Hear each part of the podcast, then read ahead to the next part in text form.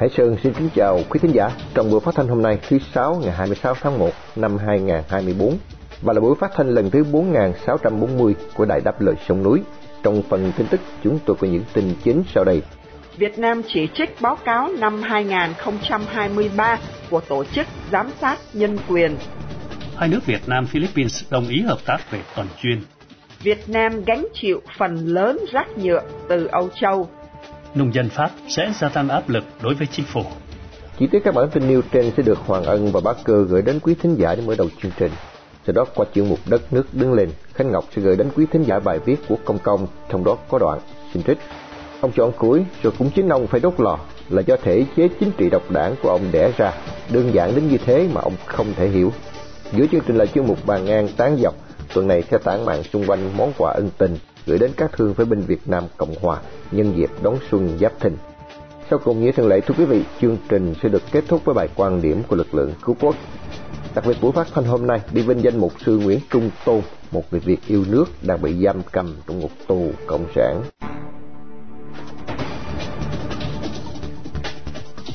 Mở đầu chương trình, mời quý thính giả theo dõi phần tin tức sẽ được Hoàng Ân và Bác Cư trình bày sau đây.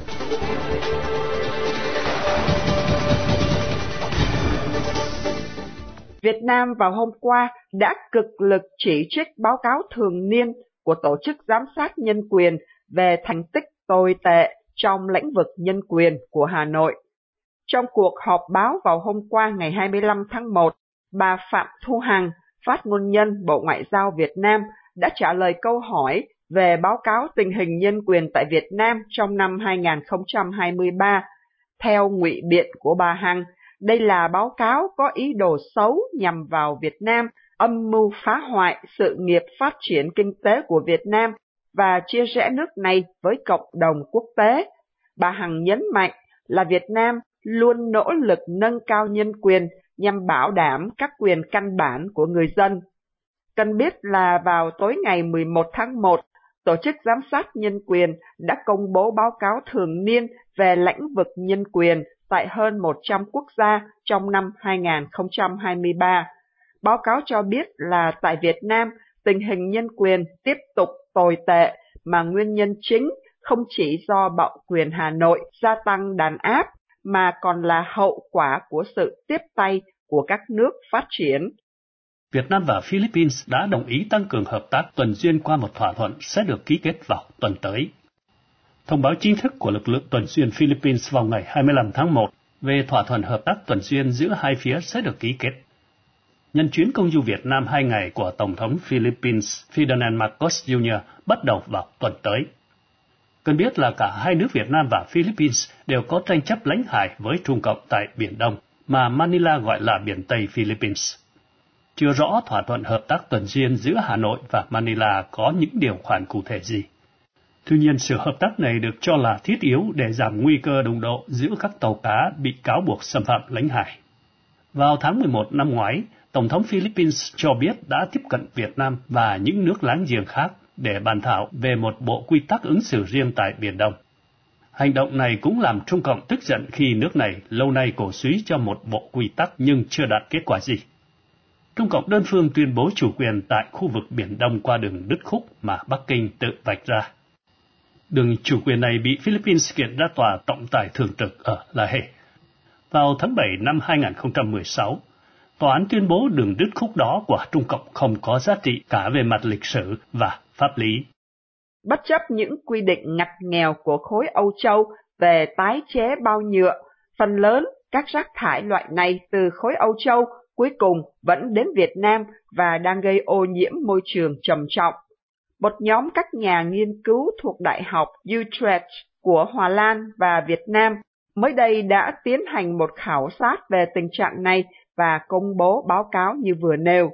Một bài báo về cuộc nghiên cứu do Đại học Utrecht công bố vào hôm 24 tháng 1 cho biết các chuyên gia đã đến thăm làng làm nghề tái chế nhựa Minh Khai ở tỉnh Hưng Yên và chứng kiến người dân ở đây ăn uống, sinh hoạt giữa những cơ sở tái chế nhựa bị bao phủ bởi mùi của nhựa bị đốt cháy và trẻ em chơi trong môi trường được miêu tả là nghẹt thở vì khói nhựa. Theo nghiên cứu này, khoảng 7 triệu lít nước thải bị xả ra nguồn nước của làng này mỗi ngày. Cũng theo nghiên cứu, khoảng một nửa rác thải nhựa từ khối Âu Châu được xuất sang một số nước ở Nam Bán Cầu và phần lớn trong số này là tới Việt Nam. Trước đây, báo chí lề đảng ở Việt Nam cũng có những bài phóng sự tìm hiểu về tình trạng ô nhiễm ở làng nghề Minh Khai thuộc thị trấn Như Quỳnh. Một bài phóng sự của tờ báo Hưng Yên năm 2022 cho biết là làng nghề có những bãi rác nhựa chất đống, mùi ô nhiễm đặc trưng của phế thải nhựa và mùi hôi của nước thải xả bừa bãi. Phong trào nông dân phản đối chính phủ đang gia tăng tại Pháp với hôm qua 25 tháng 1, các cuộc biểu tình và phong tỏa diễn ra khắp nơi. Thủ tướng Gabriel Attal hứa hẹn sẽ đưa ra nhiều giải pháp ngay trong ngày hôm nay 26 tháng 1. Dưới lãnh đạo nghiệp đoàn lớn nhất của nông dân, không loại trừ khả năng nông dân sẽ dồn về biểu tình tại Paris. Vào sáng hôm qua, những người trồng nho đã phá cửa hai nhà kho của một siêu thị thuộc tỉnh Herogo sau khi đốt cháy nhiều khay chở hàng của một cơ sở buôn rượu vàng nổi tiếng. Trên quốc lộ tỉnh Romer, người biểu tình đã chặn nhiều xe tải nước ngoài, đa số là từ Tây Ban Nha, Maroc hay Bulgaria, giữ hàng hóa thực phẩm như cà chua và trái bơ đổ lên mặt đường trên đường cao tốc. Các nông dân đã đổ tám xe tải lớn chứa đất đá gạch vụn và cành cây kéo dài hàng chục thước khiến giao thông tắc nghẽn. Trên trục đường cao tốc thành phố Lilith ở miền Bắc, hàng chục tài xế máy kéo nối đuôi nhau gương khẩu hiệu đổ rồi Macron nên nông nghiệp đang sụp đổ. Theo Chủ tịch nghiệp đoàn, phong trào phản kháng sẽ lan ra khắp 85 tỉnh của nước Pháp. Yêu sách hàng đầu của giới nông dân là các trợ giúp khẩn cấp hàng trăm triệu Âu Kim cho những người cần được hỗ trợ ngay lập tức.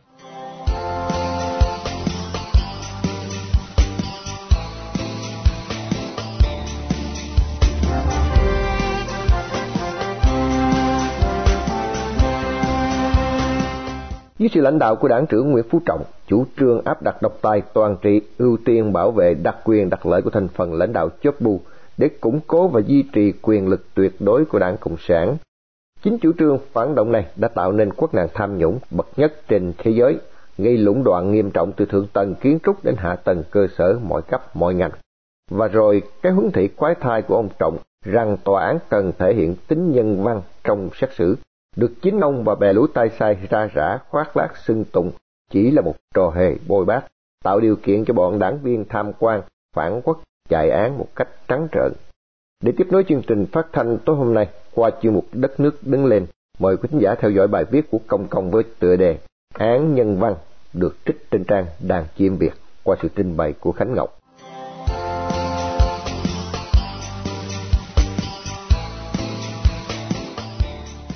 Hiện đang có bao nhiêu đảng viên quan chức từ thượng tầng kiến trúc đến hạ tầng cơ sở mọi cấp, mọi cơ quan, mọi nơi liên quan đến tham nhũng, hàng trăm, hàng ngàn, hàng chục ngàn. Muốn biết chính xác thật khó và cũng không thể cho dù có lùng sục tìm kiếm trên Google, vì con số đó liên tục thay đổi, phải update hàng ngày, do thể chế chính trị độc đảng đẻ ra nó, giống như bắt ruồi trên xác chết thú vật số bắt được thật đáng ghê sợ nhưng có hạn, còn biết số trứng ruồi đẻ ra thì vô phương. Vì thế, đảng muốn quảng cáo chuyện đốt lò, báo chí được phép tham dự các phiên xử tham nhũng.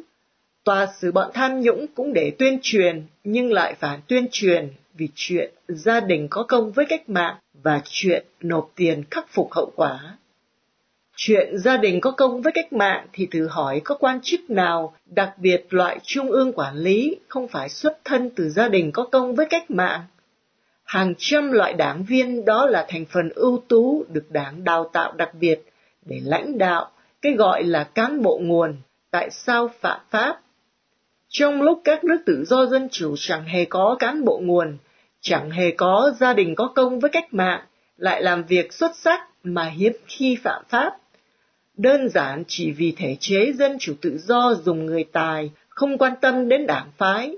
Rất nhiều người khi làm việc cho chính phủ phải chịu thiệt hại lớn về kinh tế cá nhân, nhưng họ chấp nhận vì đó là vinh dự được phục vụ đất nước. Chế độ Cộng sản hiện tại thì ngược lại, đảng viên dùng bạc triệu đô la để chạy trọt vào các chức vụ nào đó, gọi là chạy chức. Mỗi chức vụ giá khác nhau, chức vụ béo bở thì nhiều cơ hội tốt hơn để làm giàu. Khi mục đích là làm giàu thì chuyện buôn thần bán thánh, đục khoét công quỹ, tham nhũng là đương nhiên, chỉ khác là bị lộ và chưa bị lộ. Chuyện nộp tiền khắc phục hậu quả mới xảy ra từ đầu năm 2023 vì trước đó xử tù tội phạm còn tài sản tham nhũng không thu hồi được nên đảng mới nghĩ ra cách nộp tiền khắc phục hậu quả. Là cách đảng làm tiền bọn tham nhũng, nói khác đi là hợp pháp hóa cho bọn chúng dùng tiền để chạy án như tiền triệu đô gia đình bọn chúng chạy án trong hai phiên tòa, chuyến bay giải cứu và Việt Á mọi người đều biết. Đảng đã thu hồi được một số tiền, còn nạn nhân do tham nhũng gây ra chẳng thấy ai nói đến.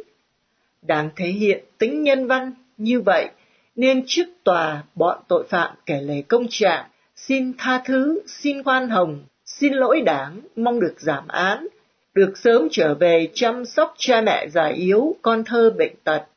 Như vậy tòa án là của đảng, đảng xử đảng viên, là loại tòa ngụy trá, không có sự độc lập của ngành tư pháp như các nước theo thể chế có tam quyền phân lập. Vì thế các đảng viên công tố nói về gia đình có công với cách mạng, về công trạng, về tiền khắc phục hậu quả của tội phạm để đề nghị giảm án. Các đảng viên tránh án dựa vào đó để tuyên án, còn hậu quả tham nhũng thì chút lên đầu người dân phải còng lưng đóng thuế. Nhấn mạnh tính nhân văn của các phiên xử dành cho cán bộ sai phạm. Tiếc là ông Nguyễn Phú Trọng quên bén hình ảnh các nhà thiêu không kịp xác trong đại dịch Covid. Ông quên bén tình cảnh cả triệu người tìm con đường sống phải chạy chối chết khỏi Sài Gòn, nhưng bị ép buộc quay lại nhà trọ theo lệnh. Ai ở đâu ở đó, bất kể họ có thể chết vì đói, chứ chưa nói đến Covid. Ông quên bén hình ảnh trẻ thơ bị tách rời cha mẹ, trùm áo quần bảo hộ dắt ra xe trở đi tập trung trong đêm tối. Ông quên bén những hũ cho cốt, chưa chắc đúng tên người chết, giao cho thân nhân mà lúc bị đưa đi tập trung đang khỏe mạnh, dương tính chỉ vì que xét nghiệm rỗm. Sau đó bị lây nhiễm rồi chết tại bệnh viện dã chiến. Điều mà Bí thư Sài Gòn đã nói ra sự thật, đó là tập trung họ ở đó không biết để làm gì vì thiếu tất cả mọi chuẩn bị y tế cần thiết. Ngay trong thời điểm đau thương khủng khiếp như thế, mà cán bộ nồng cốt của ông, đảng trưởng không có chút lương chi tối thiểu, lại chỉ lo cấu kết với nhau thành hệ thống, biến đại họa khâu viết thành cơ hội ngàn năm có một để tham nhũng. Đảng viết ra hiến pháp, trong hiến pháp ghi, Đảng Cộng sản Việt Nam lãnh đạo toàn diện, ông Nguyễn Phú Trọng là đảng trưởng, đang lãnh đạo toàn diện ở nhiệm kỳ thứ ba. Chính ông nhiều lần nhấn mạnh, việc tuyển chọn nhân sự vô cùng quan trọng, tất cả nhân sự vô cùng quan trọng đó đều được chính ông tuyển chọn và ban cho chức vụ.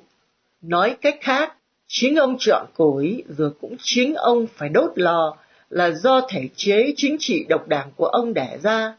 Đơn giản đến như thế mà ông không thể hiểu. Tất cả diễn ra hàng ngày ngay trước mắt mà chưa hề nghe ông nhận lãnh trách nhiệm. Đảng trưởng không nhận trách nhiệm thì đảng viên cũng noi theo, nhận trách nhiệm trở thành ngu, chỉ tự hại bản thân. Do đó họ làm ngơ để tiếp tục công tác, đã tốn tiền chạy được chức thì phải thu lại cả vốn lẫn lời càng nhanh càng tốt. Phòng khi bị lộ thì nộp tiền khắc phục hậu quả, chấp nhận cái án nhẹ hều để sau đó tận hưởng suốt đời, đến cả đời cháu chết cũng không hết. Ông đảng trưởng có quý danh, không biết do ai đặt, nhưng người nào đọc được sách báo cũng thừa biết, việc ông không thấy, không hiểu được nguyên nhân đưa đến đại họa tham nhũng, đưa đến sự tán tận lương tâm của đảng viên, dù đích thân ông tuyển chọn họ, thì cái quý danh đó tự nó nói lên tất cả ai đó đã đặt quý danh cho ông đảng trưởng từ cả chục năm về trước, quả thật là tinh tế.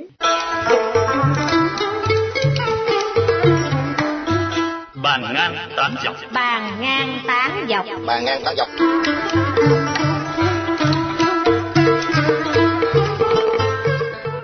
Thưa quý thính giả, nhiều chục năm qua, các tổ chức và cá nhân từ trong nước cũng như tại hải ngoại đã tìm cách giúp đỡ những thương phế binh Việt Nam Cộng Hòa vì họ bị thương tật, không có khả năng tự nuôi sống chính mình, chứ nói đến chi đến việc chăm lo cho gia đình, vợ con. Thế nhưng, nhà cầm quyền Cộng sản Việt Nam vẫn không để họ yên. Sự phi nhân tính đã xuống tới tận cùng của địa ngục. Một bàn ngang tán dọc hôm nay, anh em chúng tôi muốn chia sẻ với quý vị câu chuyện một chút quà ân tình gửi về các thương phế binh Việt Nam Cộng Hòa nhân dịp đón Xuân Giáp Thìn 2024 này.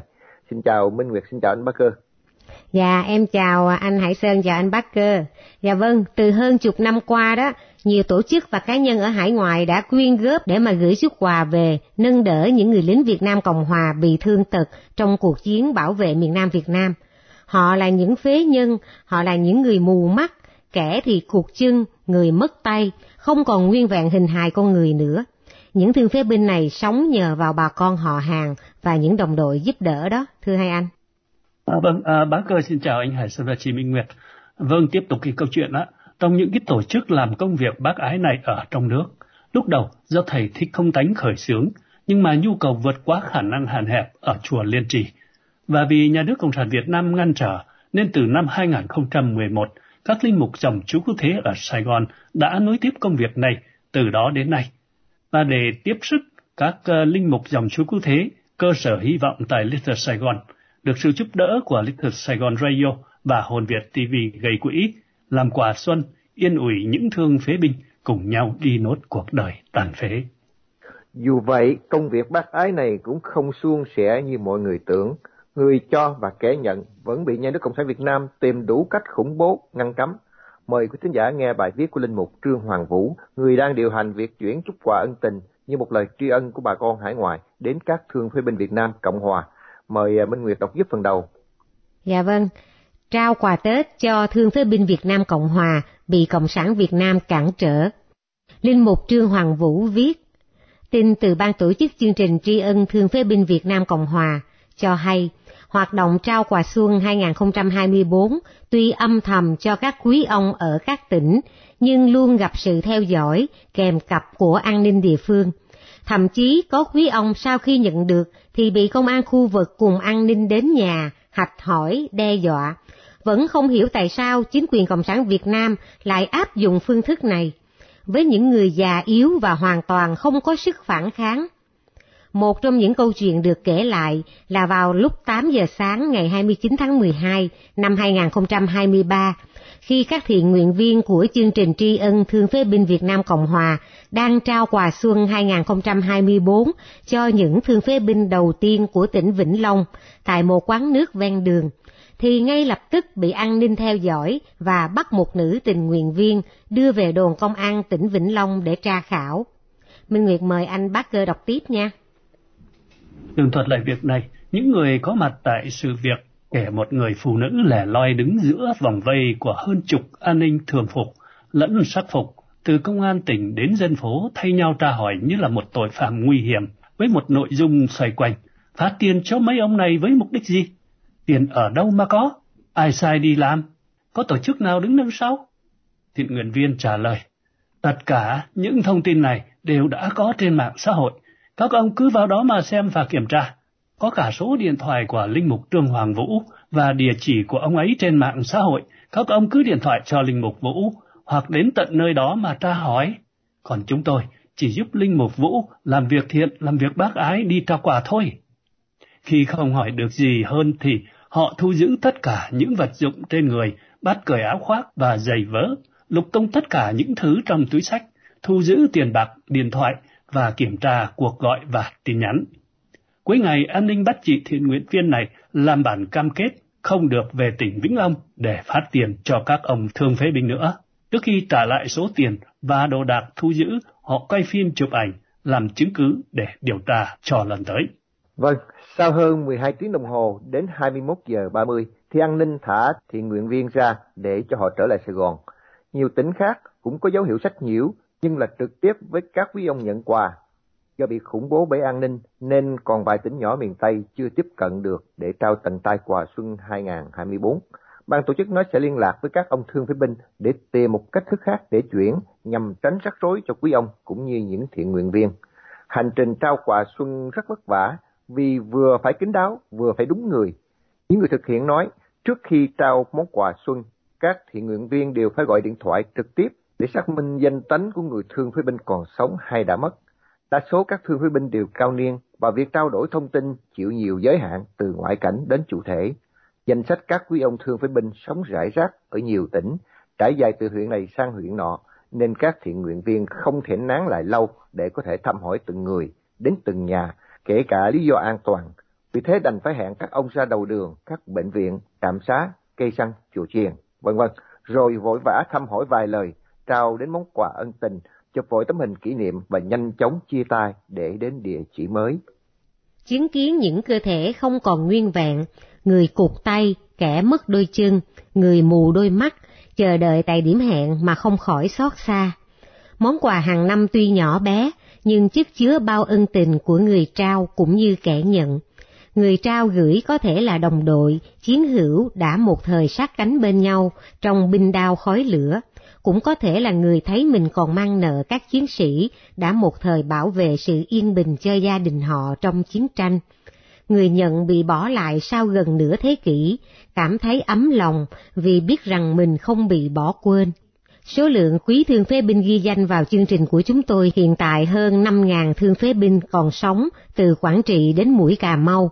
Mỗi phần quà được gửi đến cho một thương phế binh là 3 triệu đồng nhưng vì số lượng thương phế binh còn rất nhiều và tổng kinh phí là một con số lớn, vì thế ban tổ chức vẫn tiếp tục mời gọi sự chung tay của mọi người cùng góp sức thể hiện tinh thần tri ân đến quý thương phế binh hiện đang còn lại. Kính thưa quý vị, câu chuyện chúng tôi vừa gửi đến quý thính giả đã quá đủ để cho những ai còn tin vào những lời tuyên truyền gian xảo độc ác của Cộng sản Việt Nam. Hãy tự xét lấy lương tâm của mình Kính hẹn quý thính giả và anh chị vào kỳ tới. Dạ vâng, Minh Nguyệt xin chào quý thính giả, xin chào anh Hải Sơn và anh Bác Cơ, hẹn lại hai anh vào kỳ tới. Vâng, Hải Sơn xin mến chào hai anh chị, hẹn lại tuần sau. Đài phát thanh đáp lời sông núi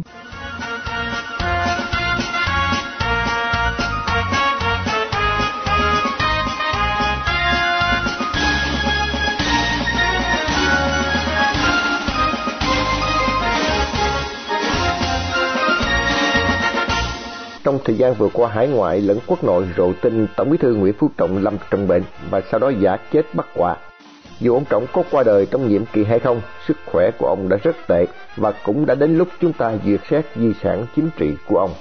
Mời quý thính giả theo dõi bài quan điểm của lực lượng cứu quốc với tựa đề Nguyễn Phú Trọng và Hồ Chí Minh, nhân vật nào tội lỗi lớn hơn đối với dân tộc Việt sẽ được Hải Nguyên trình bày để kết thúc chương trình phát thanh tối hôm nay.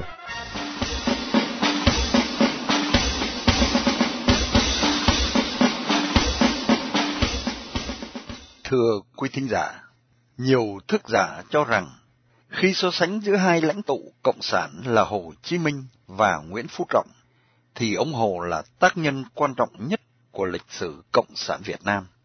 Du nhập ý thức hệ Mác Lê vào đất nước, như vậy ông chính là tội đồ lớn nhất của dân tộc.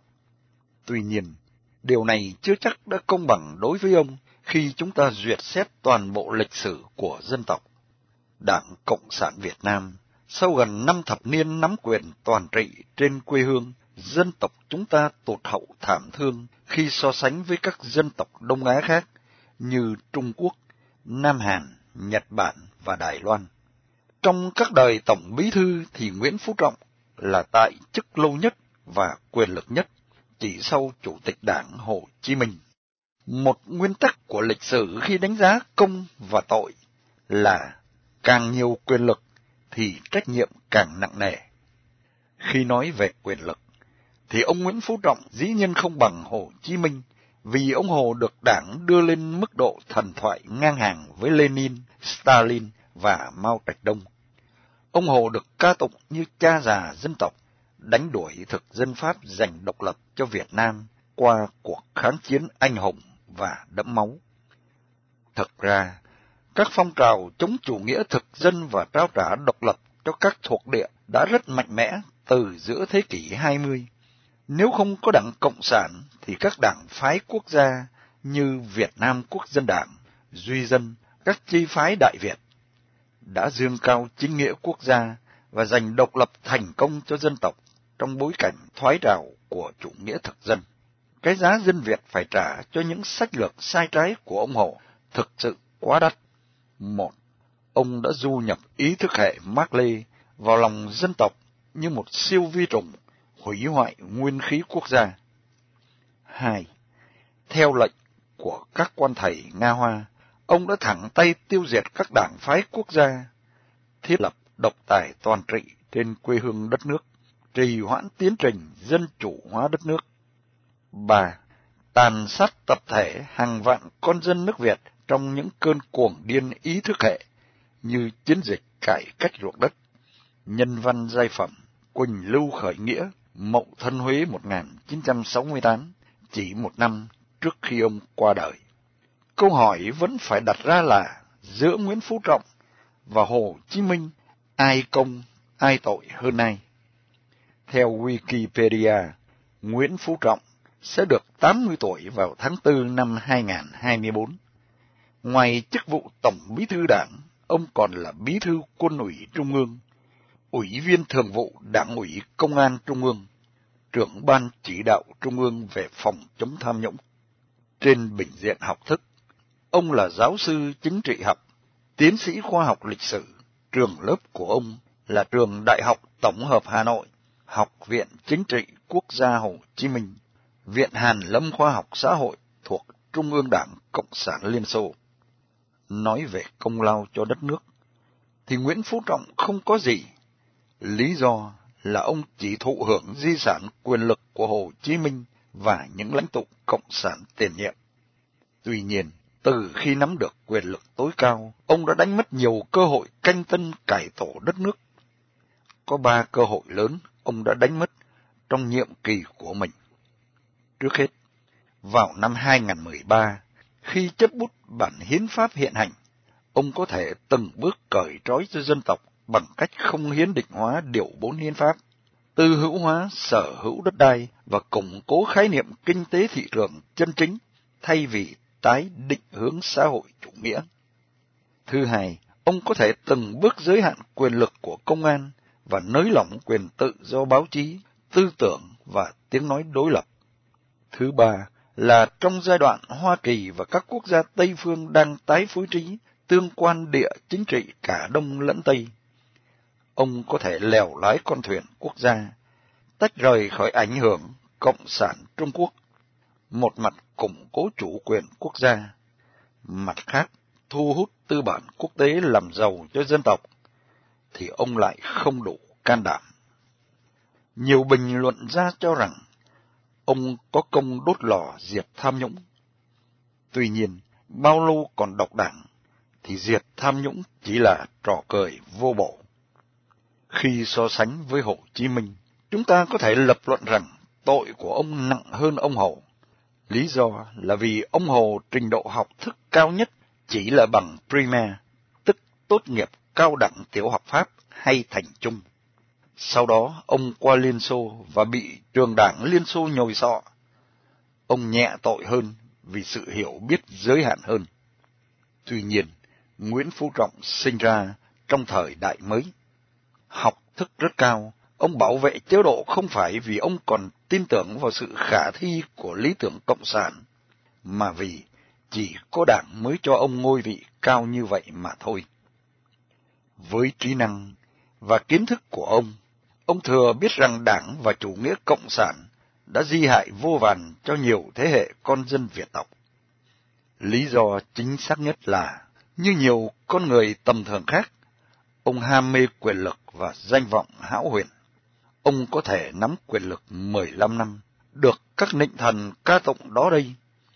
Tuy nhiên, sau khi vị nhân sĩ Bắc Hà này qua đời, lịch sử sẽ đánh giá nghiêm khắc di sản của ông và tội của ông sẽ nặng hơn tội của ông Hồ nữa. Xin cảm ơn quý thính giả đã theo dõi bài quan điểm của chúng tôi.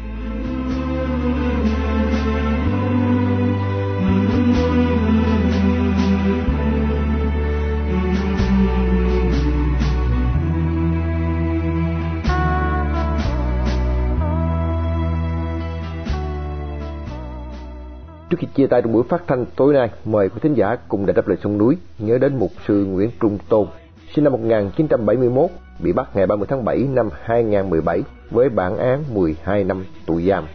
Một người Việt đang bị nhà cầm quyền cộng sản giam cầm trong ngục tù vì lòng yêu nước, lẽ phải và sự đóng góp tích cực vào tiến trình dân chủ hóa Việt Nam.